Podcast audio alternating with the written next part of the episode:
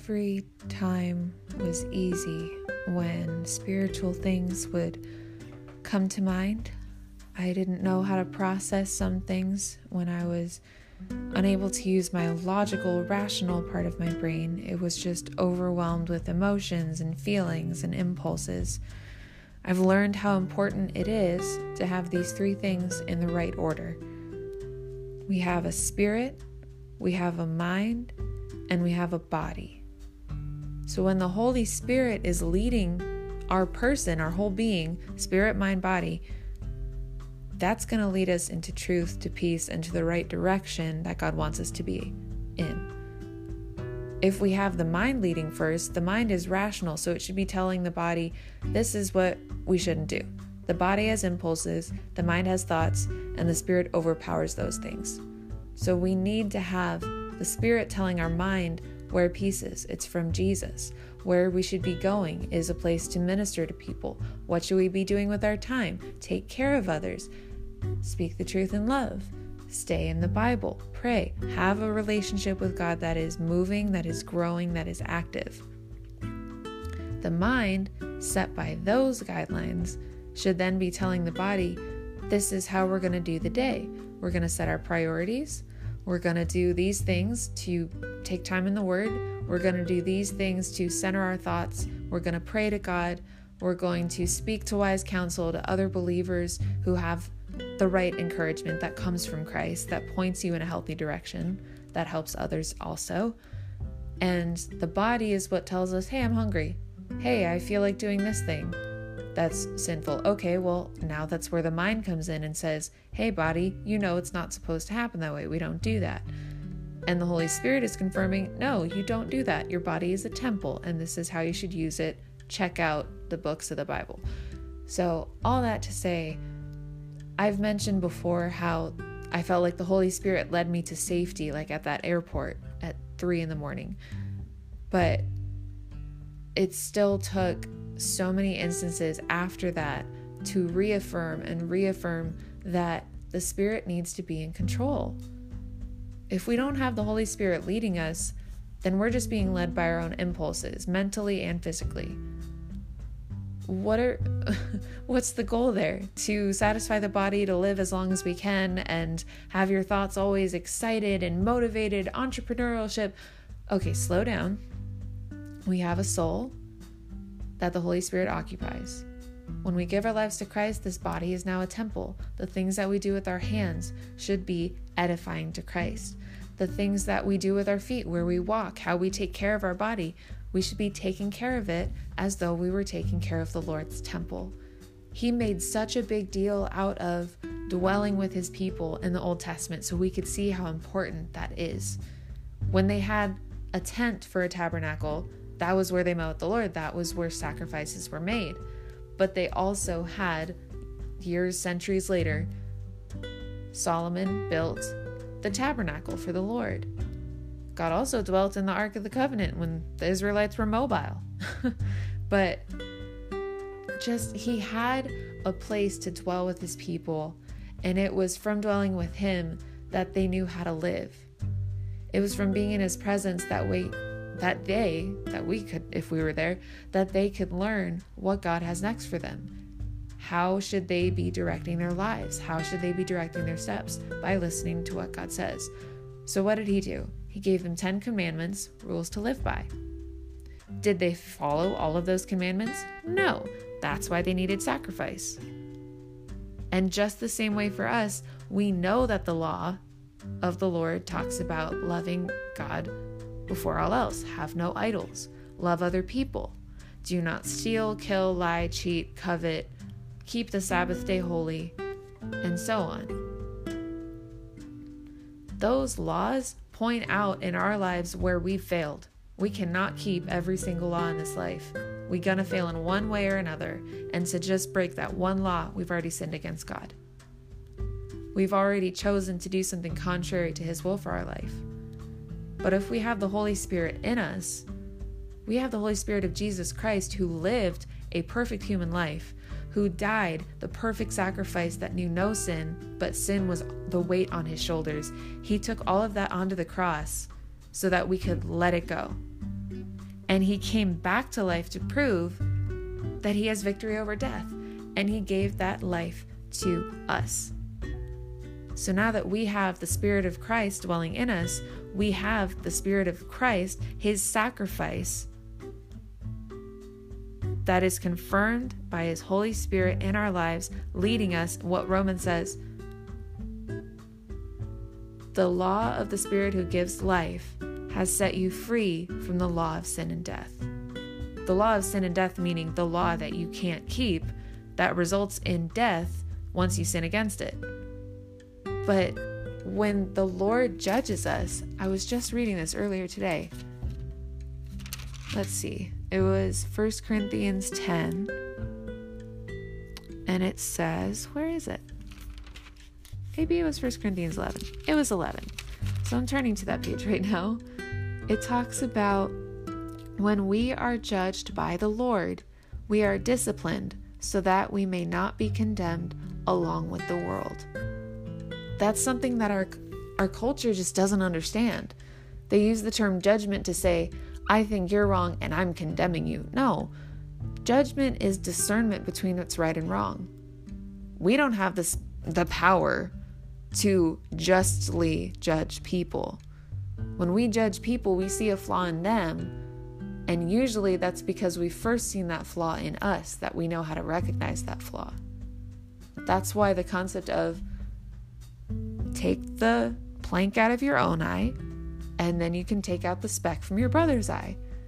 It's first making yourself right with Christ so that you are able to go to a brother or sister and encourage them with what you've learned, what God's convicted you of. And once you share that with them, they have the choice to allow God to convict their heart whether or not they should be doing that thing.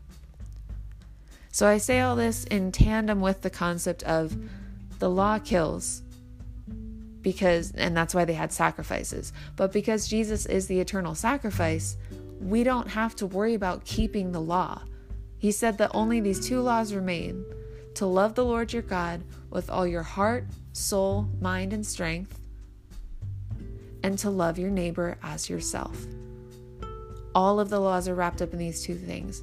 The law of the Spirit who gives life has set you free from the law of sin and death. Because through Christ Jesus, though the law was powerless because it was weakened by the flesh, God did through his own Son so that we might know righteousness. He talks about how, though the body is dead because of our sin, sin results in death, the spirit is life because of righteousness. The spirit of Christ that dwells in us brings us life. So, if we're going through the day, for example, I wake up, okay, I feel like going for a walk, but I also have plans. So maybe I should read the Bible. Should I cram it in? Should I wait until I have two hours to myself? doesn't matter. Time in the Word is never a waste, whether it's for five seconds or for five days.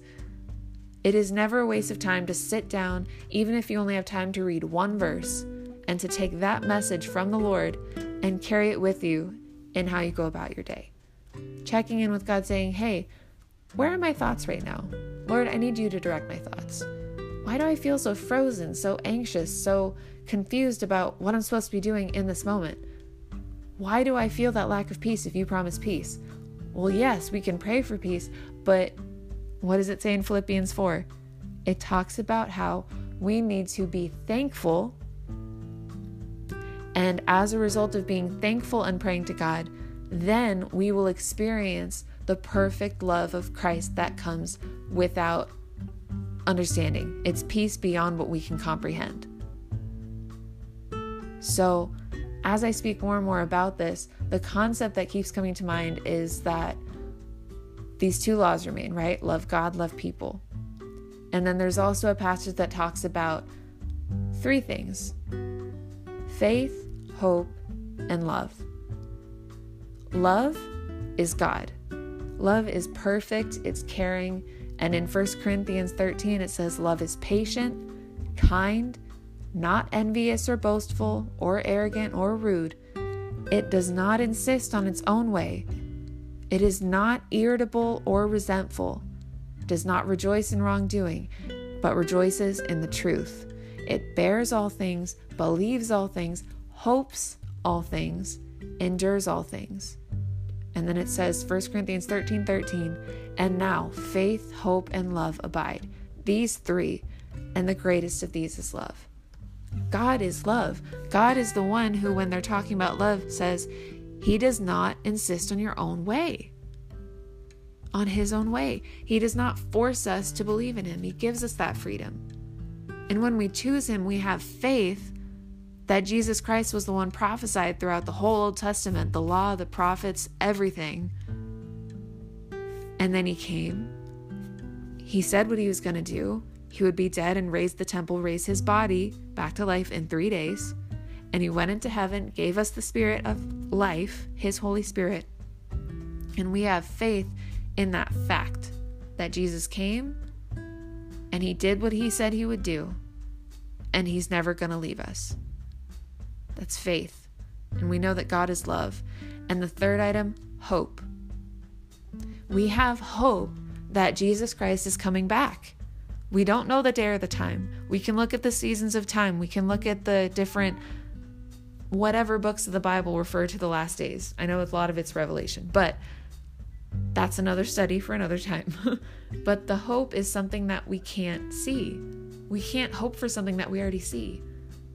So, what we're hoping for in Christ is that our life is secured in Him now, that our name is written in the Lamb's Book of Life, which allows us, through Jesus, to come to the Father, to come to dwell in His presence, which is heaven. Perfectly in His presence. No more distractions, no more death or decay, these bodies that we're in, they fall apart, but it's because the Holy Spirit lives within us that we spiritually are alive, so that when this body finishes aging and learning and processing and understanding, once this body completely dies, goes back to dust, from dust to dust, we shall return. The Spirit lives on. And if we don't have the Holy Spirit of God, we are going to be in hell. Hell meaning the absence of God's presence. God is everywhere. But when you're choosing to reject God, He justly delivers those who reject Him to be in a lake of fire where the enemy was punished, where Lucifer was sent to go. Lucifer is called the prince of the power of the air. But he is a prince, he doesn't have authority. God is stronger than his own creation. He created Satan. He knew that Satan would fall. He knew that he would take angels with him. He knew that he would have to cast them in a lake of fire. And God chose to create humans in his own image, give them life and breath and a good thing. He said, Be fruitful and multiply and they walked and talked with God in the Garden of Eden. And God knew that Satan would still not rest until he knew that he had people under his control. He wanted to hurt God. He already rejected God, but then he went step further and just everything about his entire being was I'm going to destroy God's creation. When sin entered into the world where Adam and Eve dwelt, in the earth, that sin came in and it welcomed death. So now God was actually granting mercy on Adam and Eve once they ate the tree from the fruit, the fruit from the tree of the knowledge of good and evil. They now knew what evil was. And God knew that they would fall, and He knew how much evil could take over their lives once they let it. So, the other tree in the garden was the tree of life. And once you eat that tree of life, you're going to live forever. And He did not want them to live forever in sin. He did not want them to live forever with that duality of evil and good in their mind at all times. So, what does He do? He prepares a way for us to be cleansed from our sin. He prepares us to be in eternity with Him, as if we ate the fruit from the tree of life. Jesus is the way, the truth, and the life. He is the way to God. He is the truth that God is with us. He wants us. He craves our relationship and that when we have a relationship with Him, it is when we truly have life. So I guess the main thing today is just where is your energy coming from? Are you relying on the Lord from Scripture to say, oh, that's what I'm learning today? Okay, God, I know that I need to be led by your Spirit. Or, oh, I need to take care of others before I consider myself. Or, I need to wash the feet of somebody because that is a beautiful image that you've placed on my heart to act out. There are so many things God can be calling us to do, but we need to be faithful and remember that this body, this temple, is all His. Once we give it to Christ, that's every single part of our being. So whether you're washing someone's feet, you're washing a car, you're making a big business move, whatever it is, do it for the glory of God. Jesus came for the glory of God. He showed us the right way to live. That even when he was to the point ready to die, he still had that anxiety, but he brought it to God, knowing that he would have to give his life, knowing the purpose that he was about to fulfill, but still cried out to God, if possible, Take this cup away from me. Take this death away from me. I don't want to do it, but not my will, but your will be done. So, whether we're afraid, confused, scared, just lacking peace, and feeling like we're cut off from his presence, all we have to do is just say, Jesus, and let it go from there. Jesus, I love you. Jesus, I need you. Jesus, I don't understand. Jesus, don't let me go. He will never let go. But we have to remember to cling to Him so that we may have life and have it abundantly. This body is a temple that is designed to decay, but an eternal life that is meant to live forever. We have eternal life only through the Holy Spirit. We have a soul that lives forever. But it's only by the Holy Spirit that we can be in perfect life, in God's presence. So, if there's anything in here that might have been confusing, maybe some of my words weren't perfect the way I described things, I encourage you to please check scripture. I quoted a little bit from 1 Corinthians 13 today. I quoted a little bit from 1 Corinthians 11 also and Romans 8. So I encourage you to look at the law, look at what God says about the law, and just be led by the Spirit. Because that's all God really asks us to do. Once we know Him, we read His Word, we learn it, meditate on it. We are led by the Spirit when we minister to fellow believers, when we serve non believers, when we evangelize, and we need to be praying in all things. So I pray that tonight your relationship with God would take priority, and whatever moment that He opens up for you, choose to prioritize Him. Not just to check a box, not just to say, I read the right amount of verses today. Just take the moment to be with Him and pray and say, God, what do you need me to be learning right now? What do you have for me? I want to hear you. Like Samuel, speak, Lord, your servant is listening. I pray that we would always keep listening and always keep asking because Jesus is the answer every time.